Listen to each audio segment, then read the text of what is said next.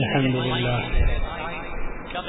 الحمد لله نحمده ونستعينه ونستغفره ونؤمن به ونتوكل عليه ونعوذ بالله من شرور أنفسنا ومن سيئات أعمالنا من يهده الله فلا مضل له ومن يضلله فلا هادي له وأشهد أن لا إله إلا الله وحده لا شريك له وأشهد أن سيدنا ونبينا ومولانا محمدا عبده ورسوله صلى الله تعالى عليه وعلى آله وأصحابه وعلى آله وأصحابه وبارك وسلم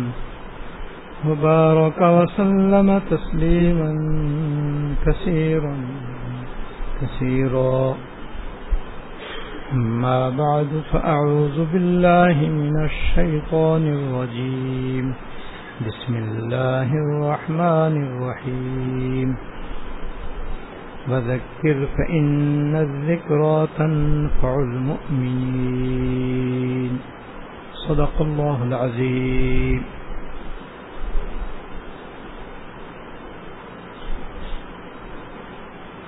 ابھی خطبے کے دوران ایک دو شعر میرے ذہن میں آ گئے، پہلے وہی سنا دوں، اس کے بعد پھر باقی باتیں انشاءاللہ عرض کروں گا. ایک شعر وہ ہے جو میرے دادا حضرت مولانا عبد العزیز صاحب رحمۃ اللہ علیہ اکثر پڑھا کرتے تھے،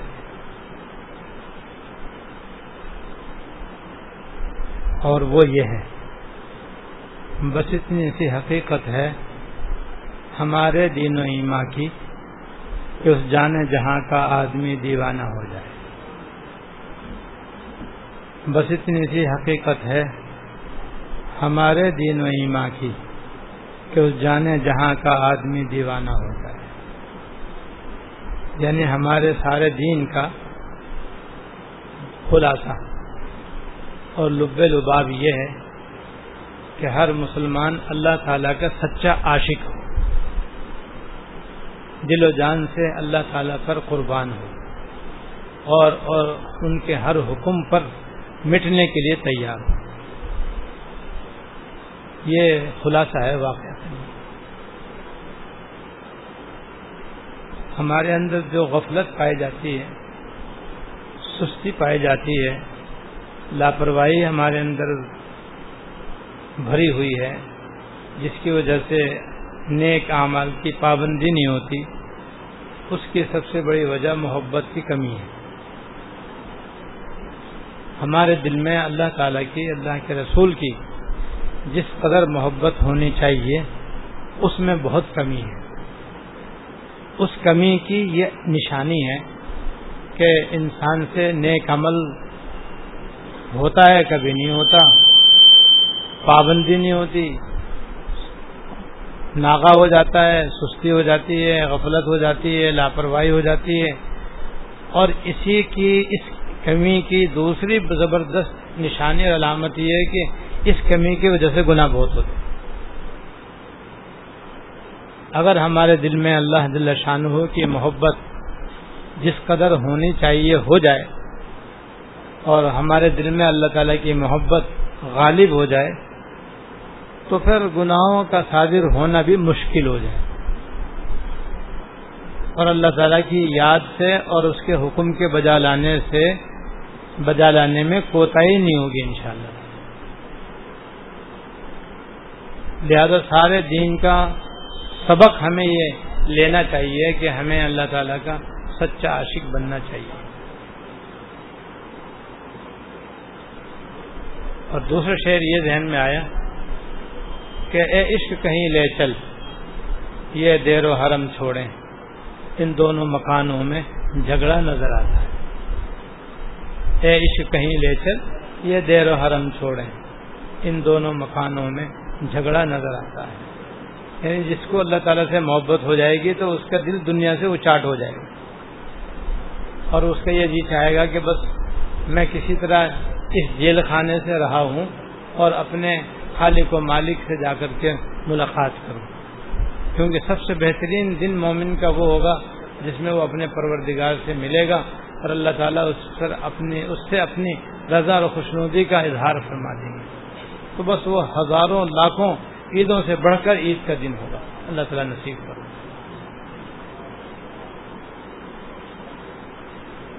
اب وہ شعر یاد آتے ہیں تو پھر آتے ہی چلے جاتے ہیں. اب ایک دو شعر اور یاد آ گئے. وادی میں آبشار میں، جنگل میں کوہ حصار میں، مجھ کو تیری تلاش. وادی میں آبشار میں، جنگل میں کوہ حصار میں، مجھ کو تیری تلاش.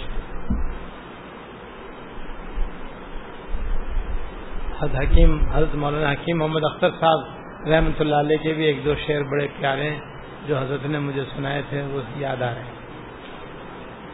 میری زندگی کا حاصل، میری ریس کا سہارا، میرے جان و دل کا تجھ کو ہم وقت یاد کرنا. سبحان اللہ. میری زندگی کا حاصل، میری ریس کا سہارا، میرے جان و دل کا تجھ کو ہم وقت یاد کرنا. اور دوسرا شعر بھی اسی سے ملتا جلتا ہے. میری زندگی کا حاصل، میری ریس کا سہارا، تیرے عاشقوں میں مرنا، تیرے عاشقوں میں جینا.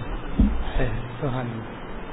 میری زندگی کا حاصل، میری ریس کا سہارا، تیرے عاشقوں میں مرنا، تیرے عاشقوں میں جینا.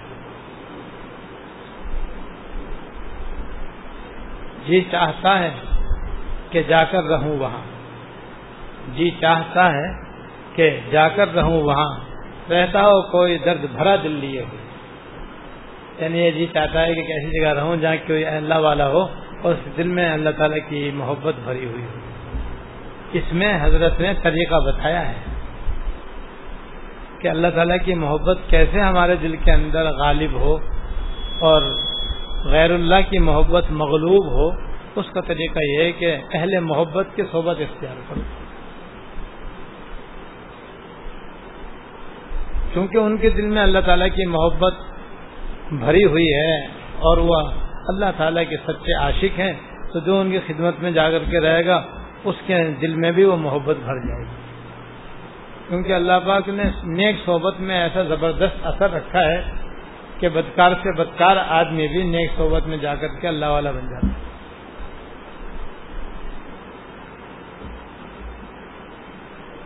اللہ. تو کل جو پانچ باتیں میں نے آپ کو بتائی ہیں ان سے اللہ تعالیٰ کی محبت پیدا ہوتی ہے. پانچ باتیں میں نے کہا، پانچ چیزوں کی کثرت کرو. چھ چیزوں کی کثرت بتلائیے کہ چھ کام کثرت سے کریں، خاص طور سے دوران اعتکاف. تو اس سے اللہ تعالیٰ کی محبت جوش مارنے لگے گی اور غیر اللہ کی محبت دل سے نکلنے لگے گی اور دین پہ چلنا انشاءاللہ آسان ہوگا. اللہ تعالیٰ کی رضا جو سب سے بڑی دولت ہے، انشاءاللہ اس کا حاصل کرنا آسان ہوگا. ایک تلاوت کی کثرت، دوسرے ذکر اللہ کی کثرت، تیسرے نوافل کی کثرت، چوتھے دعاؤں کی کثرت، پانچویں صدقہ خیرات کی کثرت، ساتویں گناہوں سے بچنے کی کثرت. گناہوں سے بچنے کا بہت زیادہ اہتمام. تو یہ کام ہم آسانی سے دوران اعتکاف کر سکتے ہیں. اس کے لیے میں نے تین چیزیں بھی بتلائی ہیں کہ ایک تو پانچ فرائض ختم کرنے کی کوشش کریں، دوسرے ستر ہزار لا الہ الا اللہ پڑھنے کا اہتمام کریں اور گن گن کے باقاعدہ تعداد پوری کریں، اور درود شریف کثرت سے پڑھیں، وہ بھی ستر ہزار کی تعداد میں پورا کرنے کا اہتمام کریں. یہ کوئی مشکل نہیں ہے. ساتھ ساتھ ایک دو باتیں آج مجھے بیان کرنی ہیں.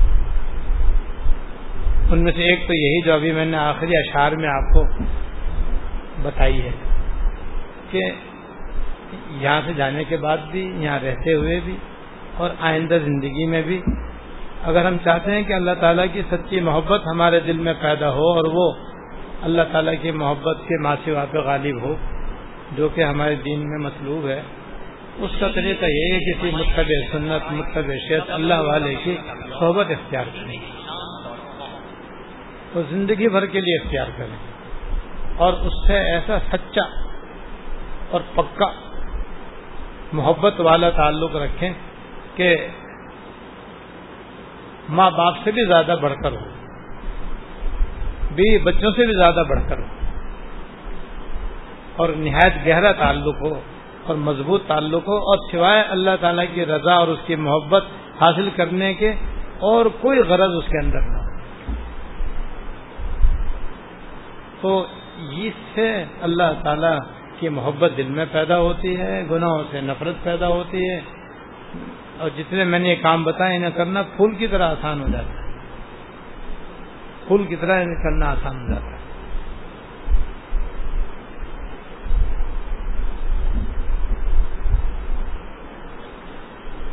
باقی ایک دو باتیں اور یہ بتلانی ہے کہ چونکہ اللہ کے فضل سے ہم اعتکاف میں ہیں, لہذا یہ اعتکاف کے پوسٹر لگے ہوئے ہیں سامنے آپ کے, جس میں ایک کے اندر اعتکاف کے ضروری مسائل ہیں. ان کو بار بار پڑھیں اور سمجھیں, ذہن نشین کریں, اور یہ مسائل اعتکاف میں بیٹھنے سے پہلے پڑھنے اور سمجھنے تھے. اگر یہ پہلے پڑھ لیتے سمجھ لیتے تو بعض لوگوں کا اعتکاف بھی فاسد نہ ہوتا, لیکن نہ پڑھنے کی وجہ سے اعتکاف فاسد ہو گیا, پہلے دن اعتکاف فاسد ہو گیا. تو یہ بڑی ناسمجھی کی بات ہے, کیونکہ بغیر پڑھے سمجھے اعتکاف میں بیٹھنے کا یہی انجام ہوتا ہے. لیکن اگر پہلے نہیں پڑھا تو بھائی آپ پڑھ لو, تاکہ آئندہ کے جو دن ہیں ان میں بھی ہمارا اعتکاف پورا بھی ہو اور صحیح بھی ہو. تو ایک میں تو اعتکاف کے ضروری مسائل ہیں, دوسرے میں یہ کہ ہم یہ اعتکاف کے دس دن رات دن کس طرح گزاریں, اس کا کیا لائحہ عمل ہے, کیا دستور العمل اس کے لیے ہے, جس سے ہم اس اعتکاف کو زیادہ سے زیادہ قیمتی بنائیں اور اپنی زندگی کے اس نادر موقع سے زیادہ سے زیادہ ہم فائدہ اٹھائیں. تو ایک پوسٹر میں یہ لکھا ہوا ہے, رات کس طرح سویرے کس طرح, سب کچھ لکھا ہوا اس کے اندر. اسی خلاصے ان پانچ باتوں کے اندر بھی آ گیا ہے. اور تیسرا پوسٹر کے اندر مسجد کے ضروری آداب ہیں. یہ مسجد کے ضروری آداب صرف اعتکاف میں نہیں ہیں, ساری عمر کے لیے ہیں. آپ اعتکاف میں بیٹھیں یا نہ بیٹھیں, رمضان شریف کا مہینہ ہو یا نہ ہو, جب بھی مسجد میں آئیں ان آداب کا خیال رکھیں. جب بھی مسجد میں جائیں ان باتوں کا ان باتوں کو ملحوظ رکھیں. ان میں ایک دو باتیں بہت ہی اہم ہیں جو میں اس وقت ذکر کرنا چاہتا ہوں, کیونکہ معتکفین عموماً اس میں مبتلا ہو جاتے ہیں اور اپنا بجائے فائدے کے زبردست نقصان کر لیتے ہیں. تو یہ کہ مسجد میں ہم لوگ اللہ کے فضل سے مقیم ہیں اور اعتکاف میں ہیں, تو یہ مسجد دربار خداوندی ہے, یہ احکم الحاکمین کے دربار ہے, اور اس کے وہ آداب ہیں جو اس میں لکھے ہوئے ہیں جو ہمیں ملحوظ رکھنے چاہیے. لہذا یہاں پر ہمیں اپنی زبان کو تالا لگانے کی ضرورت ہے, یا اپنے منہ کو لگام دینے کی ضرورت ہے. جو ہماری زبان ہے جس کو ہم بے دھڑک استعمال کرتے ہیں, یہ بالکل غلط بات ہے. یہ زبان ہماری نہیں ہے, یہ اللہ تعالیٰ کی ہمارے پاس امانت ہے. اس کو اس طرح استعمال کرنے کی اجازت ہے جس طرح سے اللہ پاک نے حکم دیا ہے. ہم خود مختار اور آزاد نہیں ہیں کہ جو چاہیں زبان سے نکال دیں, ورنہ پکڑ ہے اس کی. لہذا انسان زبان سے جو باتیں نکالتا ہے وہ تین قسم کی ہیں. تین قسم کی باتیں انسان اپنی زبان سے نکالتا ہے. نمبر ایک, دین کی کوئی بات کہے گا, دین کی کوئی بات اپنی زبان سے نکالے, جس میں تلاوت کرنا بھی آ گیا, ذکر کرنا بھی آ گیا, دعا کرنا بھی آ گیا, سلام کرنا بھی آ گیا, ساری دین کی باتیں آ گئی اس کے اندر. بلا شبہ وہ اپنی زبان سے نکالنا چاہیے, لیکن موقع محل دیکھ کر کے کہ ہمارے دین کی باتیں کرنے سے کسی کے آرام میں, کسی کی عبادت میں, کسی کے ذکر میں, کسی کی دعا میں خلل واقع نہ ہو. تو یہ تو سراسر دین ہے اور سراسر نیکی ہے, باعث اجر ہے, اسی لیے اللہ پاک نے ہمیں زبان دی ہے. دوسری باتیں گناہ کی دوسری باتیں گناہ کی تو گناہ کی باتیں تو ایسی ہیں کہ رمضان بھی میں گناہ ہے, رمضان کے بعد بھی گناہ ہے, مسجد میں بھی گناہ ہے, مسجد کے باہر بھی گناہ ہے, مسجد میں زیادہ گناہ ہے کیونکہ یہ دربار خداوندی ہے, یہ محترم اور مکرم اور معظم جگہ ہے اور محترم جگہ میں گناہ زیادہ سنگین ہوتا ہے. بھائی دیکھو جھوٹ بولنا مسجد میں بھی حرام ہے, مسجد کے باہر بھی حرام ہے, لیکن مسجد میں زیادہ حرام ہے اور پھر مسجد نبوی میں اور زیادہ حرام ہے, پھر مسجد الحرام میں اس سے بھی بڑا گناہ ہے, اور خانہ کعبہ کے اندر جا کر کے جھوٹ بولنا اور بھی زیادہ گناہ ہے, اور پھر جیسے رمضان شریف کے مہینے میں کرنا اور بھی بڑا گناہ ہے. تو مبارک دنوں میں مبارک جگہ میں گناہ اور زیادہ سنگین ہو جاتا ہے, ہے سب جگہ وہ حرام. لہذا جھوٹ بولنا, غیبت کرنا, غیبت کہتے ہیں کسی مسلمان کی برائی کرنے کو, مسلمان کی برائی کرنے کو غیبت کہتے ہیں. سامنے کرے تو ڈبل گناہ ہے, پیچھے کرے تب بھی گناہ ہے, جان کر کرے تب بھی گناہ ہے, بھول کر کرے تب بھی گناہ ہے. تو غیبت تو ایسے ہی حرام ہے جیسے کہ خنزیر اور سور حرام ہے, ایسے ہی کسی پہ تہمت لگانا, کسی پہ الزام لگانا یہ سراسر گناہ ہے. ایک گناہ ایسا ہے کہ جس کو عام طور پر لوگ گناہ ہی نہیں سمجھتے, وہ ہے لایانی گفتگو, فضول اور لایانی گفتگو, دنیا کی باتیں. یہ دنیا کی باتیں ویسے بھی گناہ ہے لیکن مسجد میں زیادہ گناہ ہے. تو مسجد میں گناہ کی باتیں کرنے سے یا لایعنی اور بیکار باتیں کرنے سے آدمی کی نیکیاں اس طرح جل کر ختم ہوتی ہیں جیسے لکڑی سے آگ جیسے لکڑی آگ سے جل کر ختم ہوتی ہے. تو ہوتا یہ کہ اعتکاف میں چونکہ گھر سے نکل کر آئے ہیں اور یہاں کوئی کام بھی نہیں ہے, مسجد سے باہر تو کوئی بھی ڈیوٹی پر ہیں, کبھی ملازمت میں ہیں, کبھی دکان پر ہیں, کبھی کہیں ہیں کبھی کہیں ہیں, یہاں فرصت ہی فرصت. اب کیا کریں, وہ تھوڑی دیر تسبیح پڑی, تھوڑی دیر تلاوت کی, اب جوش مارتا ہے انسان کا نفس. اب کیا کریں, تو بس دو چار ساتھی یہاں بیٹھ گئے, دو چار ساتھی یہاں بیٹھ گئے, دو چار وہاں بیٹھ گئے, دو چار وہاں لیٹ گئے, دو چار وہاں کھڑے ہو گئے, بس اب ادھر ادھر کی باتیں کرنی شروع کی. اور ایسے باہر دیکھ رہے جیسے قیدی دیکھا کرتے ہیں, باہر کی فضا کو ایسے دیکھتے ہیں جیسے قیدی دیکھا کرتے ہیں جیل میں سے کہ کب دس دن پورے ہوں گے تو ہم نکلیں گے یہاں سے. بس پھر وہ وہاں پر اپنے دل کی بڑھاس نکالتے ہیں اور پھر دنیا جہاں کی باتیں وہاں کرتے رہتے ہیں. بس لیٹے ہوئے ہیں تو باتیں کر رہے ہیں, بیٹھے ہیں تو باتیں کر رہے ہیں, چل رہے ہیں تو باتیں کر رہے ہیں, کبھی کھانے کی باتیں, کبھی پینے کی باتیں, کبھی عید کی تیاری کی کہانی سنا رہے ہیں کہ تم کیا لائے ہو, میں کیا لایا ہوں, نیا موبائل بھی میں نے تو لیا ہے, یہ ہے اور وہ ہے, اس قسم کی باتیں وہ کرتے ہیں. بھائی میں یہ کہنا چاہتا ہوں یہ باتیں مسجد میں بالکل نہیں کریں. یہ فضول اور لایانی باتیں کرنے کی جگہ نہیں ہے. دنیا کی باتیں مسجد میں کرنے کے متعلق بس ایک روایت میں آپ کو سناتا ہوں جو ہمارے حضرت رحمتہ اللہ علیہ نے احکام المساجد میں تحریر فرمائی ہے, جسے خلاصہ یہ ہے کہ جب کوئی آدمی مسجد میں بیٹھ کر دنیا کی باتیں کرتا ہے تو ایک فرشتہ کہتا ہے کہ اس کو یا ولی اللہ, اے اللہ کے ولی خاموش ہو جا, یہ مسجد فضول باتیں کرنے کی, گناہ کی باتیں کرنے کی جگہ نہیں ہے. تو یہاں اللہ اللہ کرنے آیا ہے اللہ اللہ کر, عبادت کرنے آیا ہے عبادت کر, ذکر کرنے آیا ہے ذکر کر, خاموش رہ, یہاں دنیا کی باتیں نہیں کر. اگر وہ باز آ جاتے تو خیر, نہیں باز آتا تو دوسری مرتبہ وہ فرشتہ کہتا ہے اس کو یا بغیر اللہ, اے اللہ کی نظروں سے گر جانے والے خاموش ہو. تو ابھی تو اللہ کا ولی تھا نا, وہ اللہ کی نظروں سے گر کے درجہ ولایت سے نیچے آ گیا.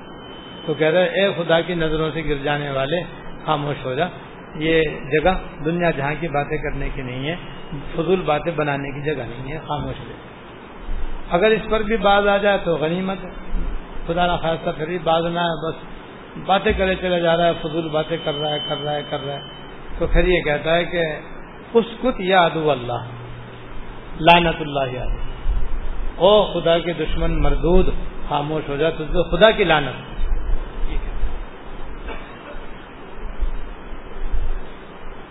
تو بھائی مسجد میں لا یعنی بیکار و فضول باتیں جو گناہ ہیں اس کرنے کی یہ اتنی زبردست وعید ہے کہ وہ فرشتہ کہتا ہے کہ اے خدا کے دشمن خاموش، تجھ تو خدا کی پھٹکار اور لعنت۔ تو بھئی ہم یہاں لعنت لینے آئے ہیں رحمت لینے آئے ہیں؟ اگر رحمت چاہیے تو اس زبان کو تالا لگانا پڑے گا، نہ اس سے گناہ کی باتیں ہوں، اور گناہ کی ایک قسم ہے لایانی گفتگو اور بیکار گفتگو، فضول اور لایانی باتیں، وہ بھی گناہ ہے، اس سے بھی اپنی زبان کو تالا لگانا پڑے گا۔ جب ضرورت ہو بتیس نمبر یہ بتلاتا ہوں، بس یہ دو تو باتیں ہو گئی، دین کی باتیں سب کر سکتے ہیں۔ دین کی بات میں ایک دوسرے کو سلام کرنا، ایک دوسرے کی خیریت پوچھنا، ایک دوسرے کی طبیعت پوچھنا، ایک دوسرے کو ضروری بات پوچھنا بتانا، سب آگے اس کے اندر تو جائز باتیں، وہ دین کی باتیں کریں، کوئی حرج نہیں۔ گناہ کی باتوں سے اور لایانی اور فضول باتوں سے مکمل پرہیز رکھیں۔ کوئی دوسرا بولے تو بند کر دو اس کے منہ کو، نہ بات آئے تو آپ اٹھ کے چلے جاؤ، تاکہ اس کے آگ لگ رہی ہے تو میرے تو آگ نہ لگے، اس کی اس کا نقصان ہو رہا تو میں کیوں اس کی خاطر اپنا نقصان کروں۔ خاص طور سے مسجدوں میں یہ گناہ ایسا ہے، دنیا کی مساجد میں عام ہے، ساری دنیا کی مساجد میں یہ گناہ عام ہو چکا ہے۔ یہاں کسی بھی دیہات کی مسجد میں جا کے دیکھ لو یا شہر کی مسجد میں دیکھ لو، ہلکے نظر آئیں گے آپ کو لوگوں کے، مختلف ہلکے ہوں گے، کہیں بڈھے بیٹھے ہوں گے، کہیں جوان بیٹھے ہوں گے، کہیں اندھیڑ عمر کے بیٹھے ہوں گے، اور آپس میں بیٹھ کر کے دنیا جہاں کی باتیں کر رہے ہوں گے، اللہ ماشاء اللہ۔ تو یہ بات یاد رکھو، آپ یہاں سے یہ سبق لے کے جاؤ کہ یہاں بھی بیٹھے بیٹھے دس دن نو دن باقی ہیں، آٹھ دن باقی ہیں، اس کی مشق کر کے جائیں کہ ہمیں یہاں دنیا کی باتیں نہیں کرنی، گناہ کی باتیں کرنی نہیں ہے بالکل۔ اور تیسری قسم کی باتیں ہیں جائز اور مباح۔ جائز المباح باتیں اسے کہتے ہیں جس کے اندر نہ گناہ ہے نہ ثواب ہے، ان سے بھی بچنا چاہیے۔ تھوڑی بہت کرنے میں کوئی حرج نہیں ہے، لیکن زیادہ وہ بھی نہیں کرنی چاہیے، کیونکہ جتنے دیر ہم جائز اور مباح بات کریں گے اتنے دیر اگر ہم سبحان اللہ کہتے، الحمدللہ کہتے، اللہ اکبر کہتے، لا الہ الا اللہ کہتے تو کتنی ہزاروں لاکھوں نیکیاں مل جاتی۔ فضول اللہ یعنی باتیں کرنے سے ہمارا نقصان ہوگا۔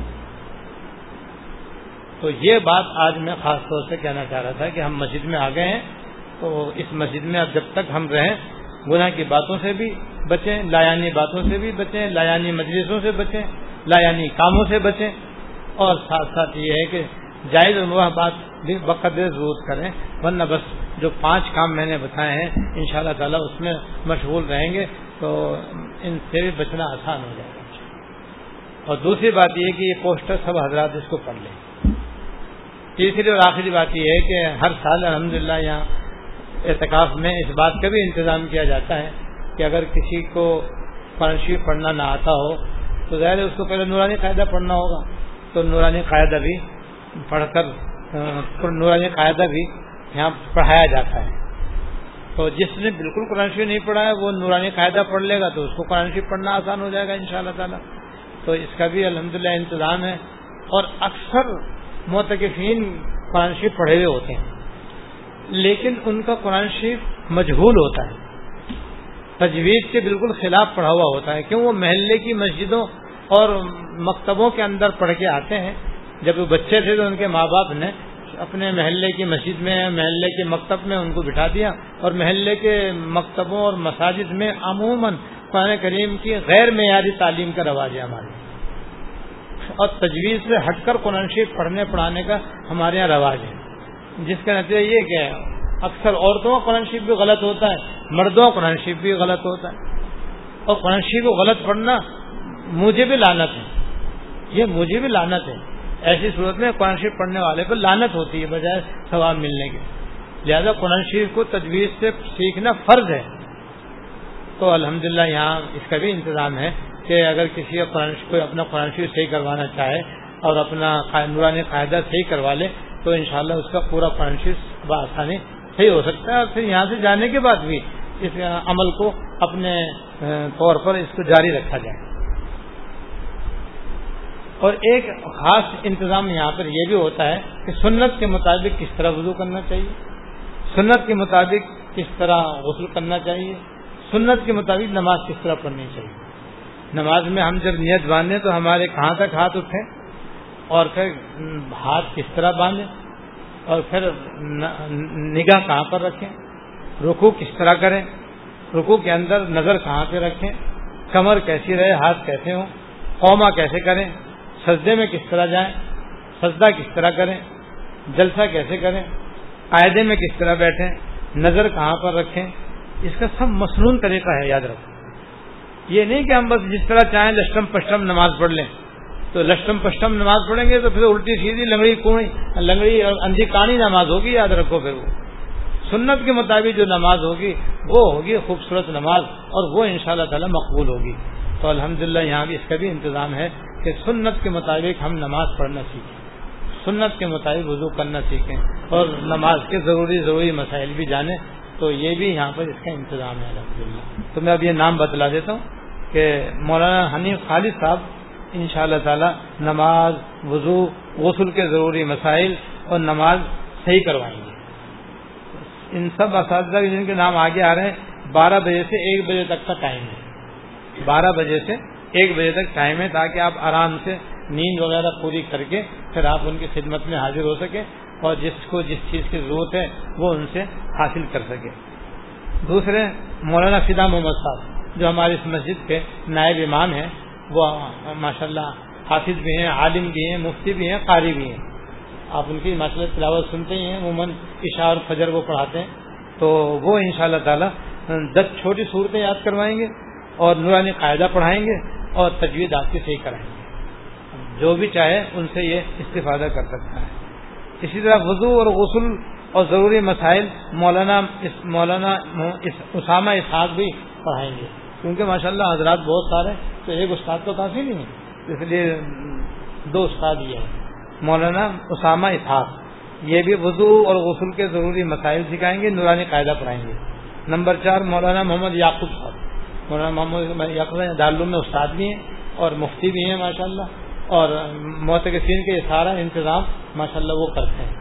تو وہ بھی نماز صحیح کرائیں گے, دس چھوٹی صورتیں پڑھائیں گے تجویز کے مطابق, اور یہ اسی یہاں اوپر والی منزل میں اس حصے میں انشاءاللہ تعالی یہ عمل ہوگا. تو آپ سب حضرات اس میں شریک ہوں انشاءاللہ.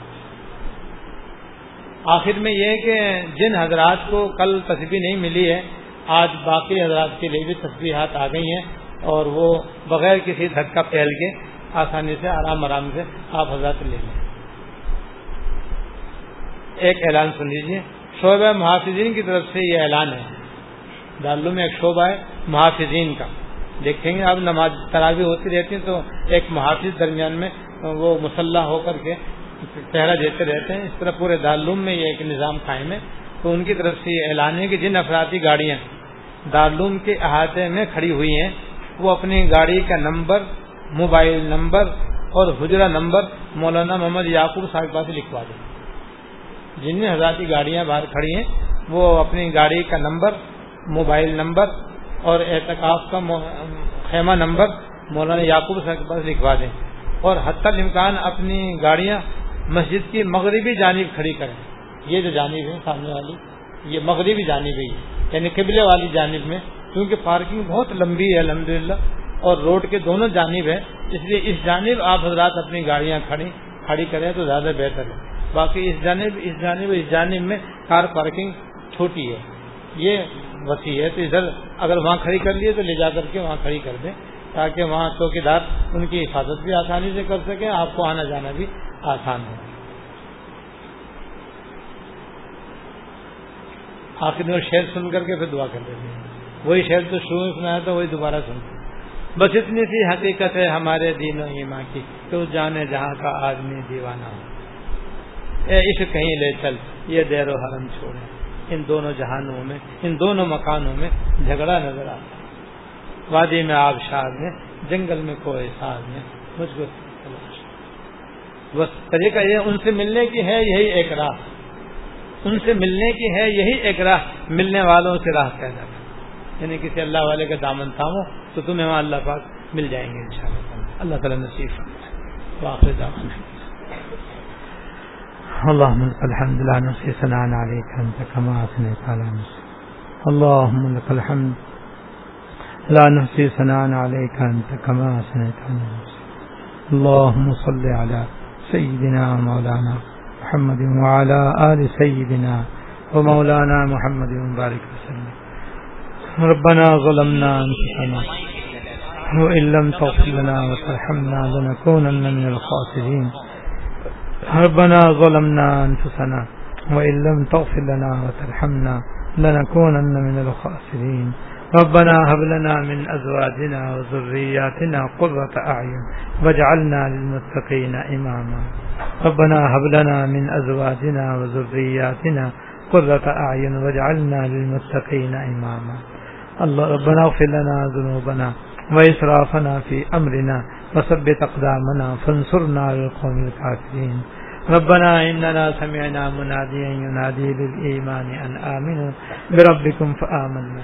ربنا فاغفر لنا ذنوبنا ربنا فاغفر لنا ذنوبنا وكفر عنا سيئاتنا وتوفنا مع الأبرار. ربنا وآتنا ما وعدتنا على رسلك ولا تخزنا يوم القيامة ربنا ولا تخزنا يوم القيامة إنك لا تخلف الميعاد. ربنا اغفر لنا ولإخواننا الذين سبقونا بالإيمان ولا تجعل في قلوبنا غلا للذين آمنوا ربنا إنك رؤوف رحيم. يا ارحم الراحمين اللهم انا نسالك من خير ما سالك منه عبدك ونبيك محمد صلى الله عليه وسلم ونعوذ بك من شر ما استعاذ منه عبدك ونبيك محمد صلى الله عليه وسلم. انت المستعان وعليك البلاغ ولا حول ولا قوه الا بالله. اللهم انا نسالك الخير كله ونعوذ بك من الشر كله. يا ارحم الراحمين يا رب العالمين يا حي يا قيوم يا ذا الجلال والاكرام. آپ نے ہم پر بڑا احسان فرمایا، ماہ رمضان نصیب فرمایا، پھر اور مزید ہم پر کرم فرمایا کہ آخری عشرے میں مسجد کے اندر اعتکاف کرنا نصیب فرمایا. یا اللہ ہمارے اس ہمارے اس بیٹھنے کو اپنے فضل سے قبول فرما. یا اللہ اور جو کچھ آپ اس کا حق ادا کرنے والے کو عطا فرماتے ہیں ہم نالائقوں کو بھی عطا فرما. یا اللہ ہم بھکاری ہیں، نالائق ہیں، کسی قابل نہیں ہے، کوئی عبادت ہمارے پاس ڈھنگ کی نہیں ہے. یا اللہ ہم بے ڈھنگے ہیں، اپنے رحمت سے آپ اپنے شان رحمت پر نظر فرمانا، ہمارے اعمال پر نظر نہ فرمانا، اپنے فضل سے ہماری بخشش فرمانا، ہماری مغفرت فرمانا، ہمیں دوزخ سے آزاد فرمانا. یا اللہ ہمیں دوزخ سے آزاد فرمانا، اپنی رضا و جنت الفردوس عطا فرما، اپنی ناراضگی اور دوزخ سے پناہ عطا فرما، ہم سب کی ساری نیک مرادیں پوری فرما. اس وقت جہاں جہاں دنیا میں مسلمان اس بیان کو سن رہے ہیں سبھی کی نیک مرادیں پوری فرما، ہم پر بھی اور ان پر بھی اپنی رحمتوں کی بارش فرما، اپنی مغفرتیں عطا فرما. یا اللہ اپنی رحمتیں نازل فرما، اپنی رضا اور جنت الفردوس عطا فرما، اپنی ناراضگی اور دوزخ سے پناہ عطا فرما. یا اللہ جو باتیں یہاں سنی اور سنائی گئی ہیں ہم سبھی کو بلا تاخیر ان پر عمل کرنے کی توفیق عطا فرما.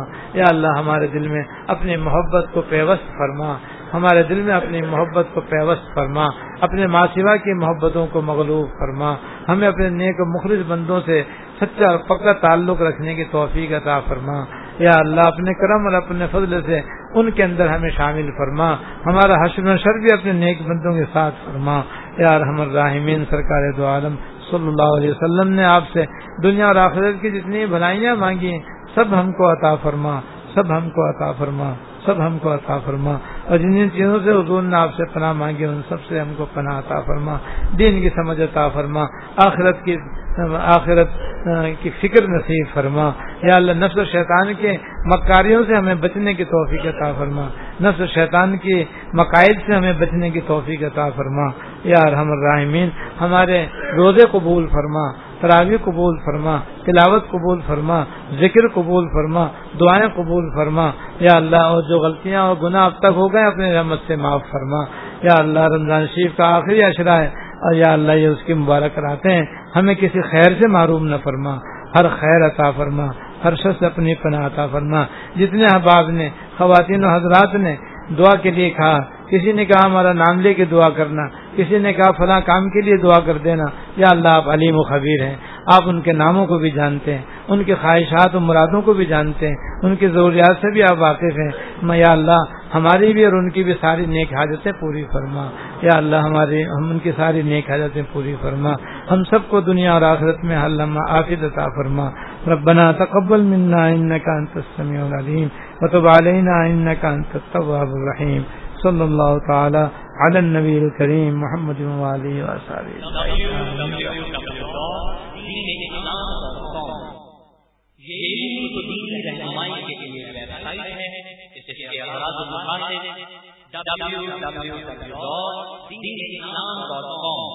اس اسلامی تعلیمات کو دنیا بھر کے مسلمانوں تک پہنچانا ہے اور اس کے ساتھ اثر حاضر کے جدید مسائل جن کا تعلق زندگی کے کسی بھی شعبے سے اور اس کے بارے میں قرآن سنت کی روشنی میں صحیح رہنمائی کرنا ہے۔ توحید رسالت کے حملوں کا معتدل جواب اور دنیا بھر کے لوگوں کو نبی کریم صلی اللہ علیہ وسلم کے اوصاف و کمالات اور تعلیمات سے آگاہی پروگرام میں شامل ہے۔ اسلام کے خلاف پھیلائی گئی غلط فہمیوں کو دور کرنا اور مسلمانوں کے ایمانی جذبات کو بیدار رکھنا اس کوشش کا حصہ ہے۔ نئے صدر جامعہ دارالعلوم کراچی مولانا مفتی محمد رفیع عثمانی صاحب مدرسہ مفتی اعظم پاکستان اور شیخ الاسلام جس